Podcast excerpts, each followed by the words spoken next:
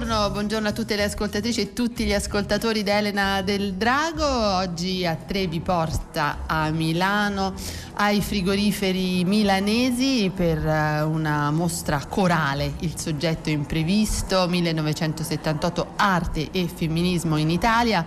un'indagine molto puntuale dedicata dunque ai rapporti tra il femminismo e le arti visive, le arti visive eh, tout court, un panorama eh, artistico molto ricco eppure rimasto nell'ombra, eh, sia per quello che riguarda l'aspetto critico e storico, eh, ma anche naturalmente per il mercato. I due curatori eh, Marco Scotini e Raffaella Perna hanno individuato un anno come l'anno catalizzatore, l'anno cruciale, il 1978, e intorno a questo anno si dipanano i fili appunto di una ricerca molto molto ricca, sono oltre 100 artiste italiane e internazionali presenti in mostra. A Milano, è una eh, mostra che si può visitare fino al 26 maggio fatta con mh, mm, il MART, il Museo di Arte Moderna e Contemporanea che ha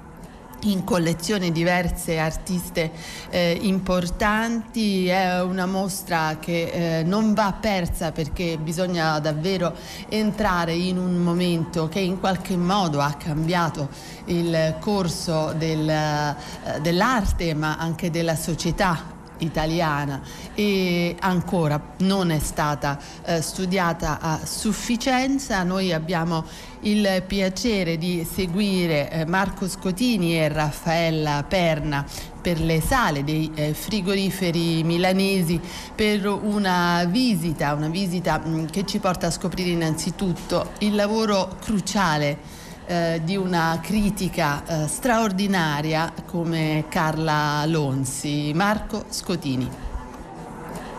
La prima parete che vedete Carla Lonzi dove c'è un registratore che eh, appunto raccoglie anche le voci che sentite appunto eh, nei vari pezzi e che era la pratica di Carla, la pratica di Carla sia per la scrittura di autoritratto, eh, questo libro assolutamente radicale e innovativo dentro la storia dell'arte degli anni 60 e poi Carla continuerà a usare il registratore anche per tutta la pratica di autocoscienza. Quindi crediamo, poi ritroverete diciamo, questo strumento per noi oggi totalmente anacronistico e primitivo, veramente come qualcosa di fondamentale anche dentro la pratica femminista e questo è chiaro perché un nuovo linguaggio che non vuole essere un linguaggio scritto, che non vuole appunto essere il linguaggio eh, maschilista, deve raccogliere le tracce di un deposito appunto che è quello eh, della parola, della parola orale e della parola non costretta dentro appunto l'indexicalità io, tu, lei, lui eccetera di impianto maschilista. Ecco, io vorrei chiedere una cosa a Raffaella Perna a proposito di Chetti La Rocca. Ecco, qui avete riunito tutti i lavori di questa eh, grande artista, una delle artiste più importanti, di quelle più riconosciute, comunque legate al movimento femminista. Eh, dopo gli anni 70, Raffaella Perna. Già avevamo trovato una performance uh, con un sonoro che riproduceva una performance del 75, cioè realizzata alla tartaruga nel 75 e qui siamo andati avanti non in ordine cronologico, ma raggruppando queste che sono le opere dal 70 in poi, quelle in cui Catti La Rocca dice eh, sento una, una, disillusione nei confronti dell'immagine, dell'immagine mediatica e ritorna al corpo, ritorna al corpo perché è il corpo ciò che può secondo lei assicurare un'autenticità che in quel momento trova, non trova più nel percorso precedente. Eh, sono veramente molto grata all'archivio che eh, ci ha dato la possibilità di fare un, una uh, quasi una personale in realtà perché le opere radunate e raccolte sono molte. Ringrazio anche il CAMEC di La Spezia eh, che ci ha eh, dato la possibilità di esporre una installazione eh, che appartiene alla fase in cui Cattila Rocca eh, metà, nella seconda metà degli anni 60 inizia a lavorare con il PVC, eh, con questo materiale plastico, però lo fa eh,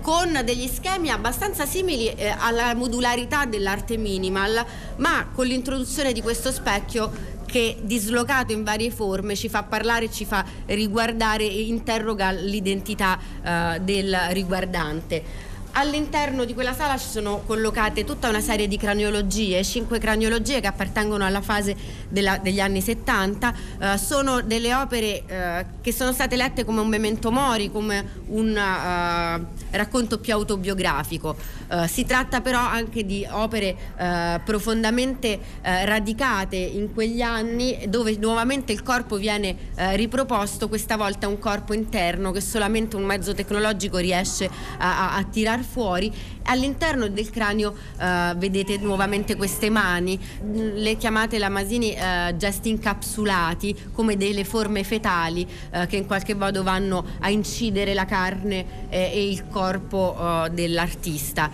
E sempre queste parole, queste parole, il, il pronome you che ossessivamente corrode tutte queste immagini che ritorna anche nelle craniologie. Insieme abbiamo poi realizzato un uh, percorso con i suoi primi uh, collage verbovisivi, quindi nella fase in cui Lucia Marcucci lavora a contatto col gruppo 70, il gruppo fiorentino che si lavora sul rapporto tra parola e immagine eh, e quindi vedrete tutta una serie di, di, collage importanti tra cui Diario della donna che lavora, uh, Vergine, eh, qui non commettere sorpassi impuri, tutta una serie di uh, lavori in cui il corpo della donna viene tratto da immagini pubblicitarie e mass mediatiche eh, viene posto in relazione di, con uh, frasi stranianti che fanno vedere come questi concetti di illibatezza, uh, di anche dolcezza sono normalmente associati uh, alla figura della donna.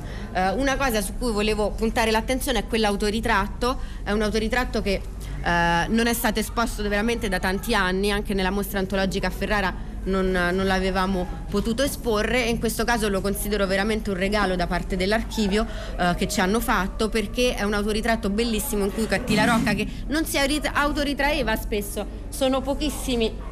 i ritratti di Cattila Rocca che preferisce sempre in qualche modo essere schermata eh, rispetto all'immagine del sé e quello è un lavoro particolarmente importante. Marco Scotini, io eh, le vorrei chiedere di questo lavoro che è un lavoro importante di Giulio eh, Paolini e che è legato a eh, Carla Lonzi dentro i libretti di rivolta, Carla a un certo punto quando lascia radicalmente il sistema dell'arte e fa muro, per questo l'abbiamo messa anche all'ingresso, al sistema dell'arte, perché rifonda diciamo, la figura femminile a partire dire, dalla pratica artistica, no? dal degree zero eh, della donna e usa, impiega le, le, le, pratiche artistiche ma non vuole in qualche modo donne artiste. Eh, si era fissata con Teresa eh, Martin che vedete raffigurata. Qui Teresa Martin ha 24 anni e la ritrovate in tutti i libri di rivolta, è appunto nel Carmelo di Lisieux e eh, Teresa Martin eh, diventa diciamo questo personaggio referenziale che poi Giulio Paolini riuserà anche per l'apoteosi di Omero e in questo caso come vedete nei libretti di rivolta è vestita da uh, Giovanna d'Arco per cui la, la teorica delle piccole azioni veste i panni delle grandi azioni. Il movimento di rivolta, come sapete, era sull'autocoscienza e non sulle rivolte in piazza, per cui dire, questa eh, presenza di Teresa uh, Martin diventa veramente fondamentale per la ricostruzione di eh, Carla Lonzi e del movimento di rivolta. Eh, quello che eh, voi vedete qua eh, nella prima sala è veramente questa ricerca di sottrazione dal linguaggio e come dire Carla Accardi che trovate nella foto con Elvira Banotti, nel senso che eh, si deve appunto a questo sodalizio straordinario che le due Carle hanno avuto ma interrotto eh, immediatamente pochi anni dopo Rivolta, eh, proprio per la questione appunto eh, che eh, Carla Lonzi non tollerava il soggetto artista in qualche modo e accusava Carla di essere Carla eh, Caccardi, la quale trovate superiore e inferiore, uno dei libretti di rivolta in cui appunto Carla Accardi dichiara il fatto di essere stata messa fuori eh, come docente al bando dalle eh, scuole dove lei insegnava proprio per aver parlato del soggetto femminile all'interno diciamo della formazione. Una cosa che è una curiosità che eh, ci sarebbe piaciuto inserire in mostra ma è un'opera che in realtà sta uh, fuori in questo momento, quindi non è stato possibile, era proprio di Carla Accardi Origine, che è stata l'opera che Carla aveva, Accardi aveva realizzato per la cooperativa di Via Beata Angelico, il primo spazio, uno dei primi spazi autogestiti realizzati a Roma nel 76 eh, e quello sarebbe stato per noi emblematico proprio perché Origine era tutto un racconto sul suo rapporto con le antenate. Non è stato possibile, ma insomma è, è una delle cose che ci sarebbe piaciuto fare. Che... Marco Vabbè, Scotini. Trovate, eh, appunto i collage stranamente vengono prima, ma noi abbiamo chiuso con i fotocollage straordinari di eh, Chetti La Rocca proprio per introdurre a quello che trovate nel manifesto alla mostra del 78 alla Biennale eh, di eh, Venezia eh, de, curata da Mirella Bentivoglio. E si trattava di 80 artiste e qui eh, tra l'altro ne abbiamo presentate 60 e questo è un documentario originale che è l'ASAC della Biennale di Venezia, l'opening di quella eh, mostra. Ecco, dicevamo prima proprio il manifesto che poi, insomma, l'opera che poi è sulla copertina di questo catalogo che è un, una scritta appunto Ti amo, eh, è interessante per capire del rapporto che c'era, che erano non soltanto di contrapposizione, dunque non so chi vuole rispondere dei due curatori. Diciamo che c'è da dire che è vero che è scritto Ti amo, però c'è anche una bocca che fa che fagocita. È una bocca, quindi è il, è il simbolo di femminile, di sessualità e sensualità per eccellenza, ma un corpo ridotto in frammenti, che è quindi lo, il, il, corpo che normalmente l'uomo sceglie e privilegia nel rappresentare la donna. Qua però si tratta di una uh, bocca che in qualche modo inquietante proprio perché potrebbe fagocitare l'uomo. Aggiungo una cosa che rientra nei giochi di parole, di frasi di Mirella Bentivoglio e trovate anche nello specchio Oca, per cui la donna si specchia e sta per la Coca-Cola e, e trova appunto questo. Il fatto che quest'opera si chiama Am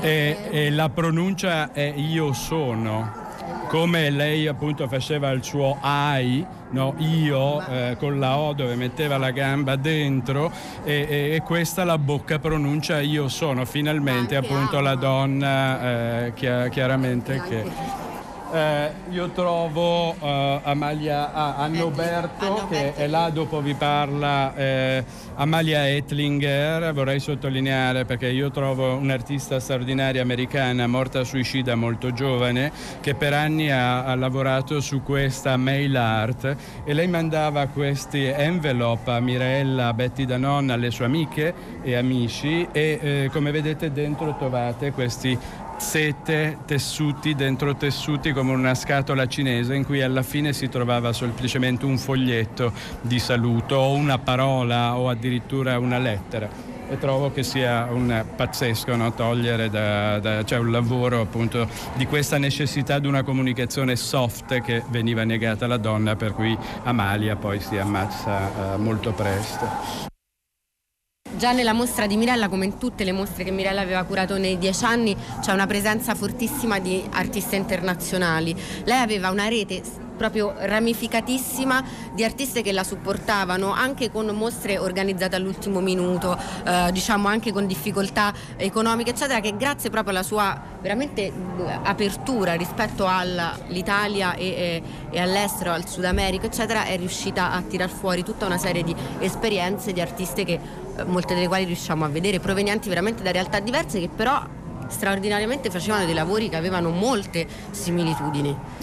Non solo perché ci sono molti artisti dell'Est che naturalmente era proibito che potessero esporre dopo la mostra, soprattutto la Biennale sul dissenso, e che attraverso questi piccoli foglietti e piccola corrispondenza Mirella riesce a mettere nell'esposizione. Per cui la presenza eh, di, di, di, artiste dell'Est Europa, artiste sovietiche è presente. Poi ci sono presenze anche storiche, appunto nella ricerca di una genealogia e poi dicevo Katalin Ladic, appunto del ungherese jugoslava o moltissime altre figure che trovate, ma soprattutto c'era questa volontà da parte di Mirella Vettivoglio, sì, di avere l'internazionale delle donne all'interno della poesia visiva.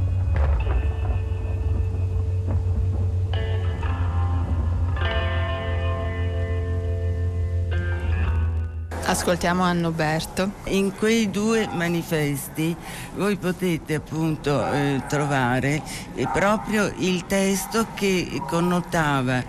questa prima mostra organizzata da Mirella Bentivoglio nel centro di Ugo Carrega e presentata da me in quel testo e quella cartolina, in cui faceva proprio il rapporto tra la rivoluzione in fondo che si stava manifestando su una nuova scrittura, quella che si sarebbe chiamata da poesia visiva fino a scrittura visuale, varie tendenze, e la rivoluzione, la liberazione de, della donna che anche era in concomitanza, dava proprio significato a il, il, questi due nuovi movimenti che si trovavano in rapporto tra nuova scrittura e la nuova liberazione della donna, perché noi dicevamo liberazione dalla scrittura codificata al maschile, per recuperare appunto una nuova scrittura anche al femminile che però poteva appartenere anche al maschio, alla parte femminile del maschio perché c'era il rapporto tra immagine e parola.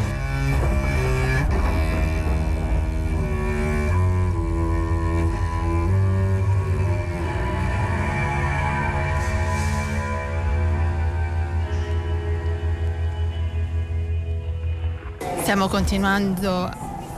a visitare insieme ai curatori il soggetto imprevisto, i frigoriferi milanesi, arriviamo in una stanza più installativa devo dire. Ecco, questo è il gruppo Immagine di Varese, è stato il primo gruppo a esporre alla Biennale di Venezia. Eh, naturalmente, come dire, abbiamo visto prima Carla Lonzi, eh, che è stato un nucleo teorico molto forte, e invece le artiste che trovate qua erano in rapporto con la scuola di Padova, dove Maria Rosa Dalla Costa era la giovane assistente di Toni Negri e ehm, da lì partono appunto mh, mm, Silvia uh, Federici e Maria Rosa della Costa che poi sono diventate due delle teoriche maggiori veramente del femminismo internazionale. Anche questo è curioso nel senso che poi la scena artistica italiana è veramente assolutamente sconosciuta, mentre la scena teorica, se pensate a Teresa De Lauretis, se pensate appunto alla Rosi Braidotti rispetto alle citate precedentemente, è incredibile come il nucleo teorico invece del femminismo italiano sia esploso, diciamo, con un connotato internazionale. Uh, qua vedete Milli Gandini eh, con... Uh, la madre è uscita eh, e come vedete eh, anche ironicamente il rapporto a Duchamp, l'élevage des pousseurs, c'è un rifiuto del lavoro in questo caso domestico per cui si rifiuta di spolverare la casa e poi appunto si incide no, il simbolo femminista o salario lavoro domestico eh, sopra la polvere lasciata in casa. Abbiamo voluto dare un grande spazio a Clement Parrucchetti che eh, credo sarà una grande scoperta di questa mostra con eh, il, l'arazzo che era presente nella sala del gruppo Immagini di Varese nel giugno appunto del 78 eh, con eh, una serie di opere plastiche e eh, questa struttura trilitica appunto che era stata concepita per il Palazzo dei Diamanti in, uh, immediatamente dopo. Eh, sì, eh, dicevi tu appunto si tratta di una delle poche presenze installative e veramente una delle poche presenze plastiche, credo appunto pur non conoscendo Louis Bourgeois, diciamo qui siamo diciamo, in una uh, iconografia e dimensione plastica, appunto lamento del sesso, tutta una serie di altre mm, eh, nomi no, di matrice femminista che Clement Parrocchetti ha eh, consegnato la storia. Storia curiosa come molte delle donne presenti qua e anche il fatto che Clement Perrocchetti veniva da uh, una famiglia nobiliare a partire dal uh, Rinascimento in poi, per cui c'è come dire un doppio strappo sia nei confronti diciamo veramente della uh, situazione femminile ma anche diciamo come dire del retaggio eh, nobiliare familiare. Credo che eh, come dire eh, Clement Parrocchetti Giorgetti, eh, Mariuccio Secol, Milli Gandini, eh, c'erano anche qua presenti la Sironi, Maria Grazia Sironi e Silvia Cibaldi. Ecco, è la prima volta che vengono rimesse in mostra dopo anni come veramente nucleo, non si sa perché trascurato, visto eh, la presenza innegabile, qualitativa e anche veramente contemporanea delle opere eh, in uh, oggetto.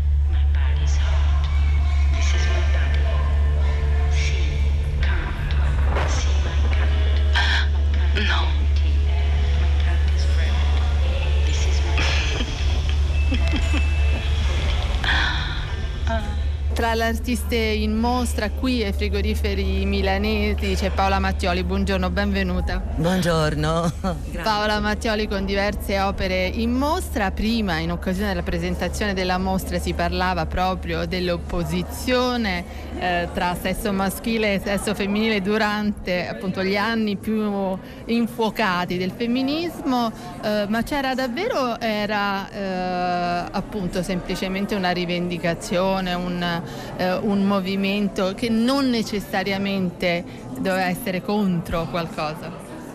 Beh, potremmo dire in maniera spiritosa che è l'unica rivoluzione vinta del Novecento che non ha fatto morti ma ammaccature parecchie, cioè saltavano matrimoni un giorno sì, un giorno no, perché voglio dire, capire di essere dentro una storia millenaria di subalternità è stata difficile per noi, è stata difficile per i nostri compagni, eh, eh, gli uomini ancora oggi fanno una certa fatica a capire bene di cosa si sta parlando. Per cui mi sembrava che oggi, che è un po' una festa di questo eh, importante studio che ritrova le fonti, mi è sembrata una conferenza stampa bellissima, ricca, articolata, ehm, su, proprio sulla dimensione di studio dei materiali,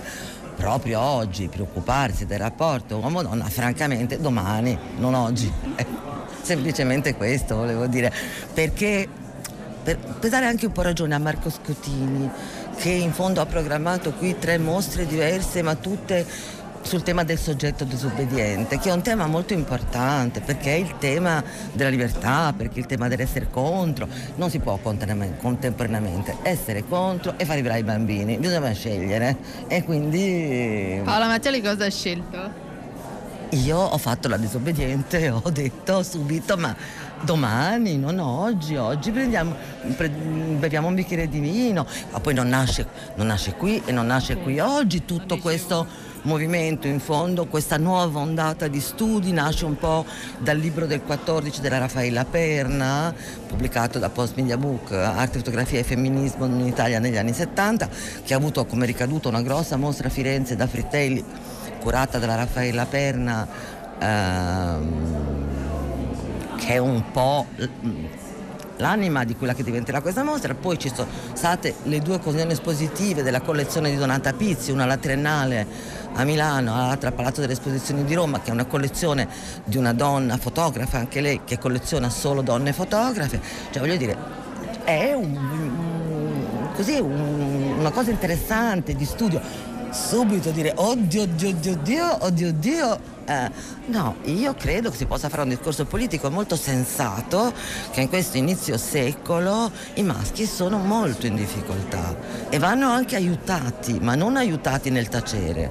aiutati nel partire anche loro da se stessi e dai loro rapporti col patriarcato. Io vorrei che Paola Mattiali ci raccontasse e descrivesse per i nostri ascoltatori almeno una delle opere in mostra qui.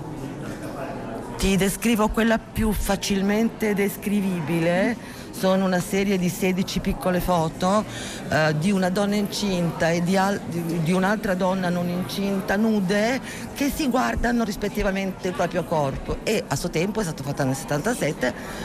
eh,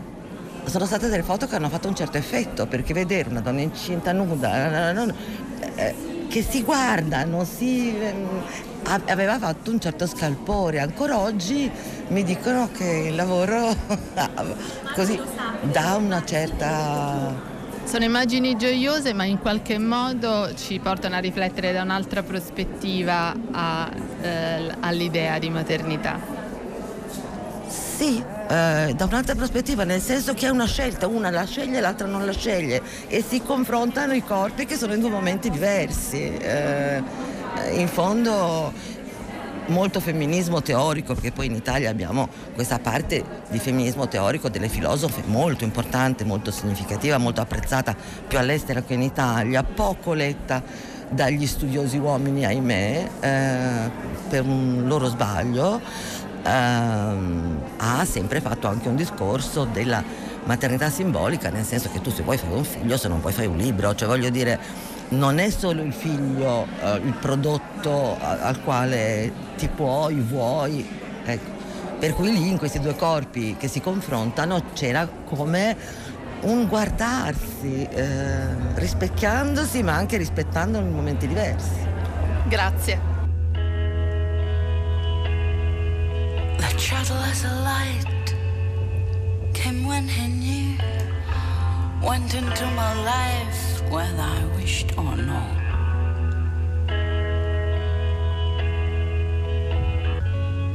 Wave come, wave go,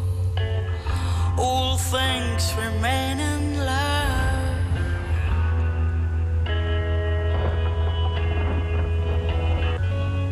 Banners from nowhere ahead. Daydreaming stormy night as a great battle side. Like broken arrows,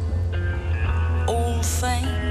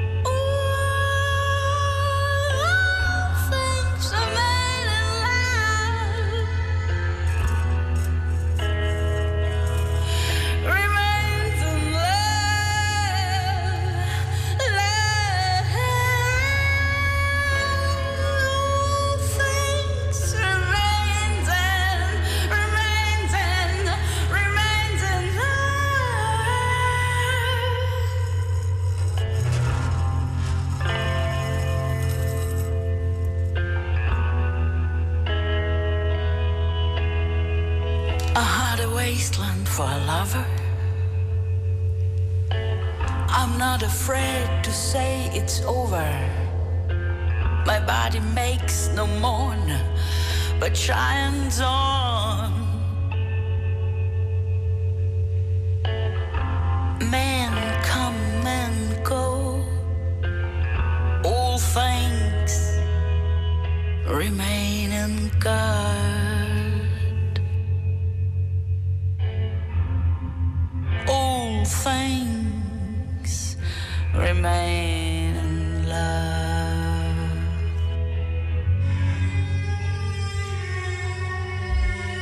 Musica che ci ha accompagnati oggi è quella di Nico Note, una cantante e musicista italiana della scena indipendente, abituata a sperimentare proprio come l'artista in mostra in- a Milano. Il soggetto imprevisto, vi ricordo, ai frigoriferi milanesi. Il pezzo che abbiamo ascoltato è Alphabet Dream dall'album omonimo. A questo punto noi vi salutiamo, vi saluta Cettina Flaccavento che cura 3 ed Elena del Drago che vi sta parlando. Insieme vi diamo appuntamento per il prossimo sabato con una puntata speciale eh, ricca dedicata alla Biennale di Venezia che appunto aprirà proprio la prossima settimana. Intanto buon proseguimento di ascolto con tutti i programmi di Radio 3.